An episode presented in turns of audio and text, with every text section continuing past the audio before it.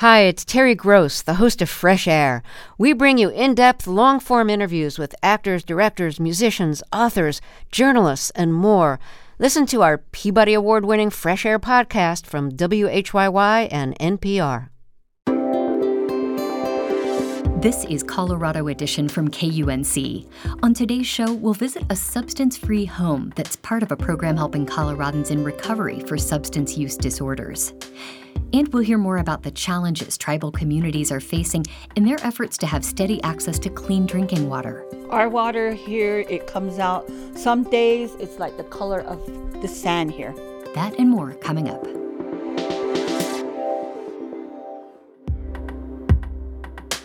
You're listening to K U N C's Colorado Edition. I'm Erin O'Toole. Two decades of drought and warming temperatures have cut sharply into the Southwest's water supply. That has prompted the federal government to impose the first ever mandatory cutbacks for some who use water from the lower Colorado River. Last fall, before the cutbacks were set to take effect in January, K U N C's Alex Hager traveled to Arizona to learn more about their impact on farms and tribal lands. Later in the show, we'll listen back to his reporting on the challenges many tribal communities face when trying to access clean drinking water and what's in store for the future of water in our region. But first, an estimated four hundred thousand Coloradans are in recovery for substance use disorders. In two thousand nineteen, the state released a five-year plan to help people get and stay sober. A key aspect of the plan is the use of what are called recovery residences. K U N C's Stephanie Daniel tells us about the growing number of these homes and takes us into one of them, where residents live in a substance-free environment. In a one-story house on a quiet street in Greeley, Julia Birdsong is giving me a tour. This is my room. It has its own bathroom. Birdsong is one of six women living here. I'm an alcoholic, and I was living in a community setting, and I had relapsed. Last September, she moved into this Oxford House, a self-supporting and drug-free home. The national organization has over twenty-four hundred recovery houses across the country. So I've been in Oxford for a little over two years. I love it. It gives me purpose. Residents are required to pay rent, be employed, attend three recovery-based meetings a week, and do chores. When a potential housemate calls about a room, she's got her talking points down. First, I tell them it's democratically run. There's no one person who runs the house. There's no manager of the house, and everyone has an equal say in any decision that affects the house. So we vote on everything. Each Oxford House has six officers, like president or treasurer. Residents serve a six-month term, then rotate to a new position. We like individuals to feel like they have a voice and to feel like they have responsibilities. Taylor Wright is the senior outreach coordinator for Oxford House of Colorado and in recovery himself. Hey, I've actually got some responsibilities that are not using drugs. And it was the, the best feeling in the world to me. And I like to think that's the goal of every new member that's entering an Oxford House. There were seventeen Oxford Houses in the state in twenty eleven. Today, there are one hundred five, with plans to add twenty more by the end of the year. Yeah, I, I'm the president. So um, I'll call it in order. It's at eleven twenty-six. That's Lindy Reed. She and four other housemates are walking me through the weekly meeting, which is normally held on Sunday. We're going to ahead and go ahead and open with the Serenity Prayer. God, God, grant me the serenity. Reed also joined the house in September. An adult treatment court mandated she go to a sober living facility for her methamphetamine and opiate addictions. She says it was tough at first. In fact, housemate Julia Birdsong told her to be prepared to work. And it was. I hit the ground just running and wanting to help and do whatever I could to make it a more suitable place for all of us and for anybody else coming in. Reed recently celebrated ninety days of sobriety. She's looking for a job and applied to cosmetology school. I feel like I'm home here, but it took me losing everything and catching those charges to unfortunately get to where I'm at now, but I'm grateful for it. Recovery residences are growing in Colorado. In twenty nineteen, the state legislature passed a bill that created a new certifying body for them. Since then, certified recovery residences have nearly tripled.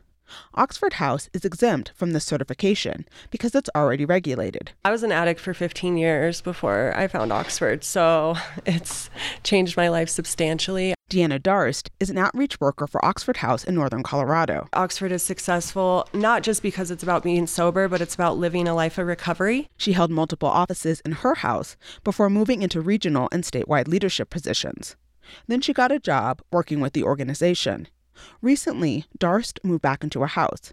It's not a requirement for staff. She just needed extra support. And so there really is that connection as well as that accountability that you find within your peers. My week has gone really well. I feel like I'm really picking stuff up at work. Back at the house meeting, Julia Birdsong is sharing how she's doing. Having the new job can be very stressful, but it hasn't been too bad. Birdsong and the other women can stay here as long as they want.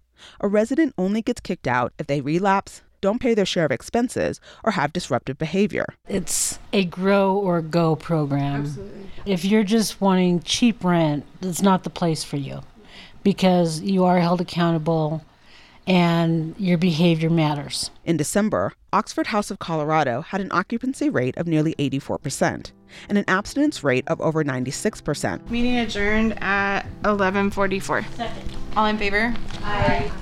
Stephanie Daniel, K U N C.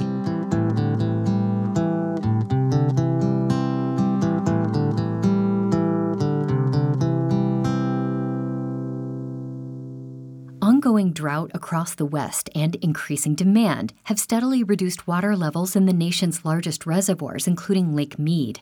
Federal officials declared a first-ever water shortage for the lower Colorado River, triggering mandatory cutbacks for some users. Those restrictions began in January and are expected to be felt most sharply by farmers in Arizona. But in the Southwest and across the nation, almost half of tribal homes already don't have steady access to clean drinking water. The Colorado River Basin is home to many of those, where families depend on bottled water trucked in from faraway cities.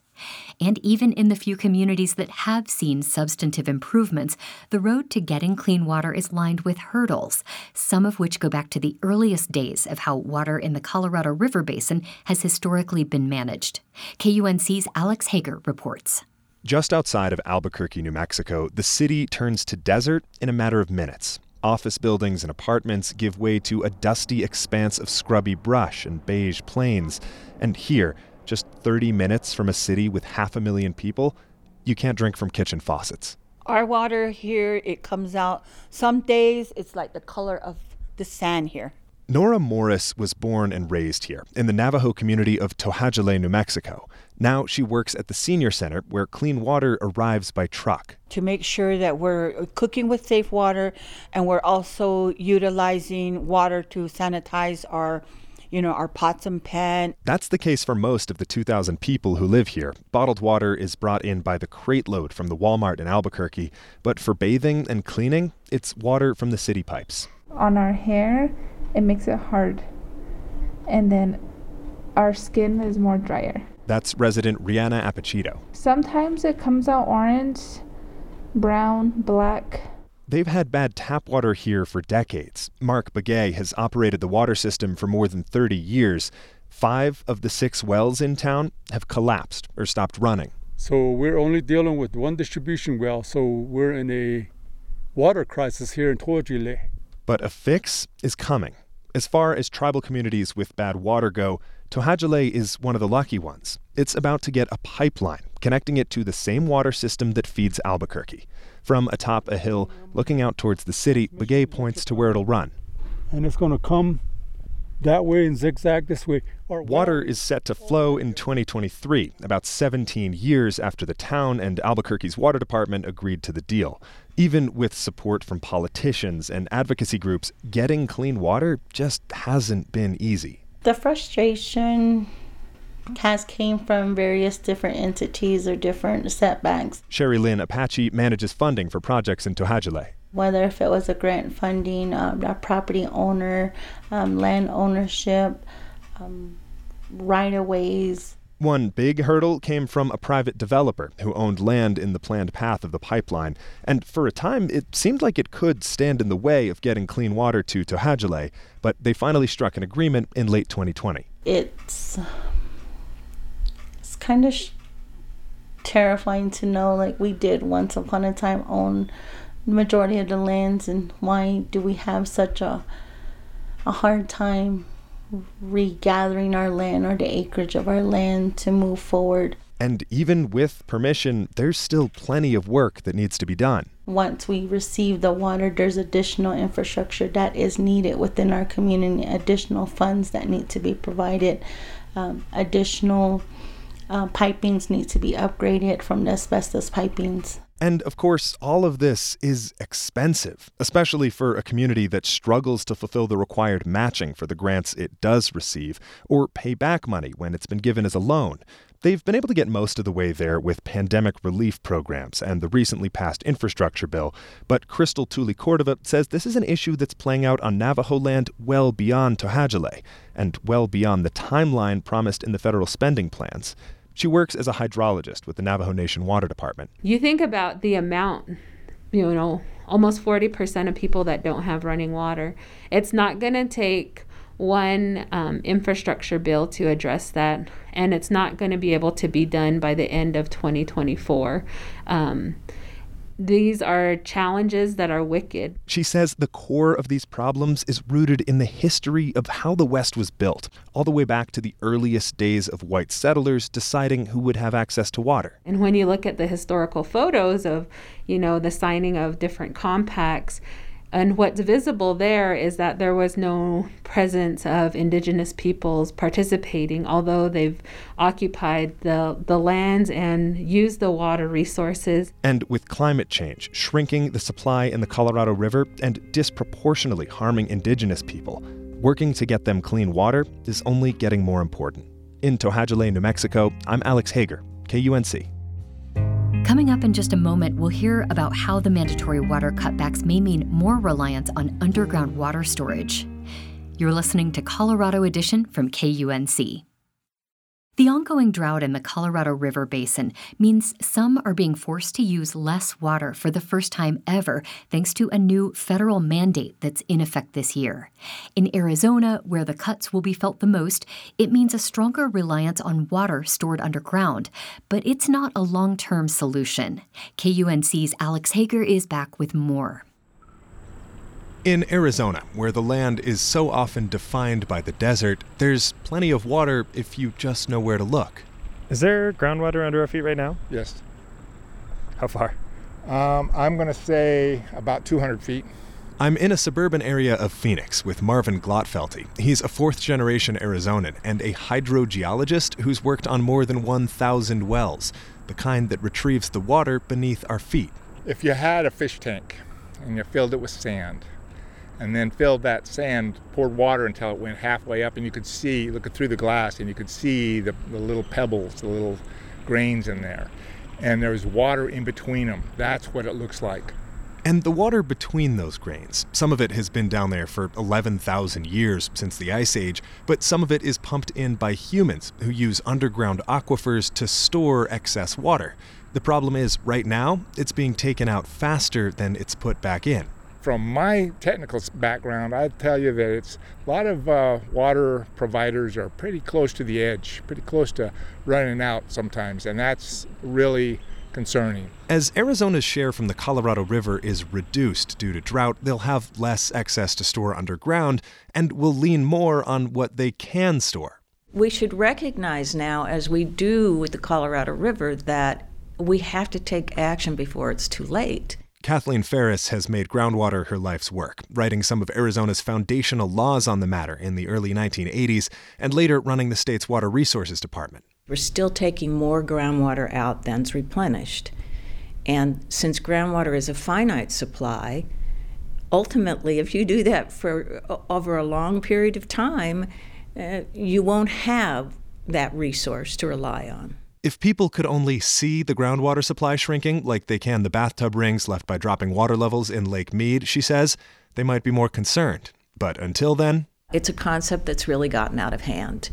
It has become the go-to mechanism for developing. Ferris says new neighborhoods are built on the promise that they can rely on groundwater for one hundred years, but she's skeptical. We will get to a tipping point at some point where there won't be that those renewable water supplies for to buy to replenish the groundwater pumped. But she says that hasn't stopped developers. These big master plan communities and these big developments, the developers don't stay ar- around for one hundred years and manage what's going on. They, they, they sell the land and they move on.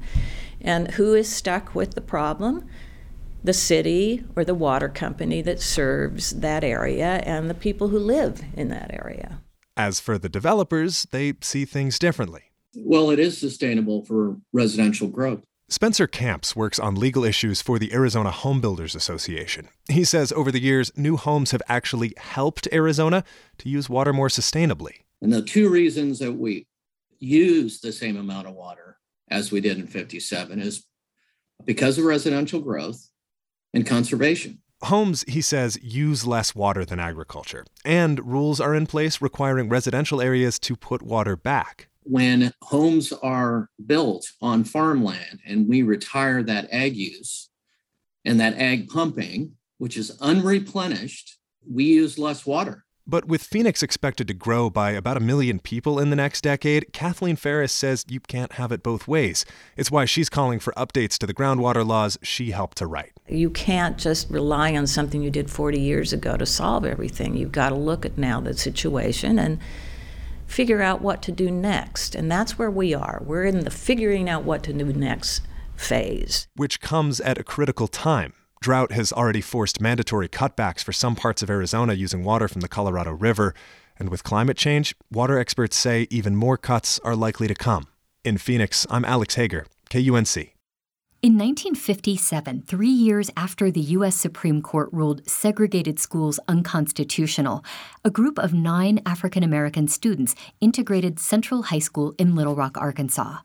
They were met with a mob of angry white segregationists who disrupted the students' attempts to attend class for several days, ultimately requiring the presence of federal troops to get them into school for a full day. One of the students was Doctor Melba Pattillo Beals, who went on to become a successful journalist and college educator. She wrote about her experience as part of the Little Rock Nine in her memoir, Warriors Don't Cry. And last year, she spoke to the Fort Collins Rotary Club about her memoir for Black History Month. Colorado Edition's Henry Zimmerman spoke with Doctor Pattillo Beals about her life story, the current age of misinformation, and how the role of youth activism has evolved in the U S. When you and your eight peers were going to integrate Central High School for the first time, what was going through your mind? What did you see and feel, and what do you remember? If you want to talk about just prior to the point at which we approached a mob, we were excited. We we talked about it. We thought that it would be a new area for us. We did not think we'd be welcomed at first. There was certainly indication by mobs that had gathered on the days before that this was not the place we'd be welcome. If you're fifteen and fourteen and sixteen, you think that in time they will see that I am human. So I thought, okay, there'll be this initial period. I expected to hear the N-word every now and then. What I did not expect was to see a mob carrying a rope, telling us off the bat that they were going to kill us, that we were not going to be going in their school. Now, that very first day, we didn't get in. A mob chased us. I only got to across the street from the school, directly in front of, huge mob. At first, my mother and I came up behind this mob. We didn't even know what's going on. And we got chased out of there with uh, these guys with their ropes and almost got killed that day, almost got hanged. And I said, oopsie, you know, this isn't quite what I thought it was going to be. That made me totally rethink Central High School, going to Central High School. I thought, do I really want to do this? But now there was a lot of pressure. There was Martin Luther King. There was all of these people in the N double A C P surrounding us. We were now, for all intents and purposes, little individual stars who were being interviewed by the press, talked to about our obligations, that kind of thing. So off we went for that second try. Second time we were, we were escorted into school by police. And that was the time that we stayed a half, we didn't even stay a half day, like up till noon almost, because outside were uh, just an incredible crowd of people. Our first day in the school that we were able to stay all day was with the one hundred first Airborne Division. And here I am in the middle of it. So how did I feel? I was frightened to death. I wanted to ask about some of the pressures that you mentioned and the adults even trying to talk about what your obligations were as a fifteen-year-old student and all of your peers too. Was that easy to take in as a fifteen-year-old? No, it was very difficult because I wanted, what all fifteen-year-olds want, I wanted to be a normal girl. This was a painful, awful experience that really I could only talk to with the other of others of the nine. One historian has said that out of the nine of us, five or six are directly blood related. And so all we had for that period of time really was the consolation of each other. And I actually called my friend Carlotta, who has been my friend for, oh, let's say seventy-three years or so, every few days now. So we were all very close. We all became closer. When we come together, it's as though there were no time lapse between our being together the last time. All of this that happened in Little Rock, how did that affect your appreciation of education? In my family, it's the only way out. My mother made it really clear when I was young, education is your only key out the door as a Black person. I was adopted, as you know, by a white family, Doctor and Missus George McCabe. So my adopted father founded Sonoma State University. So I went from one home of educators to another home of educators. My father and mother were Quakers. That white set of parents, my father wasn't going to see me bring home a, a B or an, uh, like anywhere my mother was. So it was like, go from the, you know, one house to the other. He was insistent that I go to college, graduate. And so there, in my life, there is no discussion. My children will tell you, there is no discussion that doesn't include how's your homework, how's school, what classes are you taking? Uh, look, could I see that piece of paper, please? Well, I wanted to ask a little bit about journalism. Since your days as a student, you became a journalist and a professor of journalism. And today we're kind of living in a time where, for some reason, many people are doubtful of facts and they dismiss large swaths of the news media as biased. Do you have any thoughts as a journalism professor? When you have leaders who support lying, when you have leaders who live in a different world reality, you have a problem. So we have many people who chose to follow that. I support journalism as our only pipeline. Do, do, do you pick one station and listen? No. I read the New York Times. I listen to C N N. I listen to M S N B C. I listen to uh, Fox. I look at everything. And then you as an individual have to decide. But you see, in order to spend the time to do that, you have to understand that you cannot look at some stupid thing on the internet and say, okay, that's who I am. I'm QAnon, I'm whatever. For anyone to stand around and say the things that some of the people are saying in the internet, it's, it's embarrassing, it's scary. What difference is there between the mobs that rampaged Central High School and the mobs that rampaged the Capitol?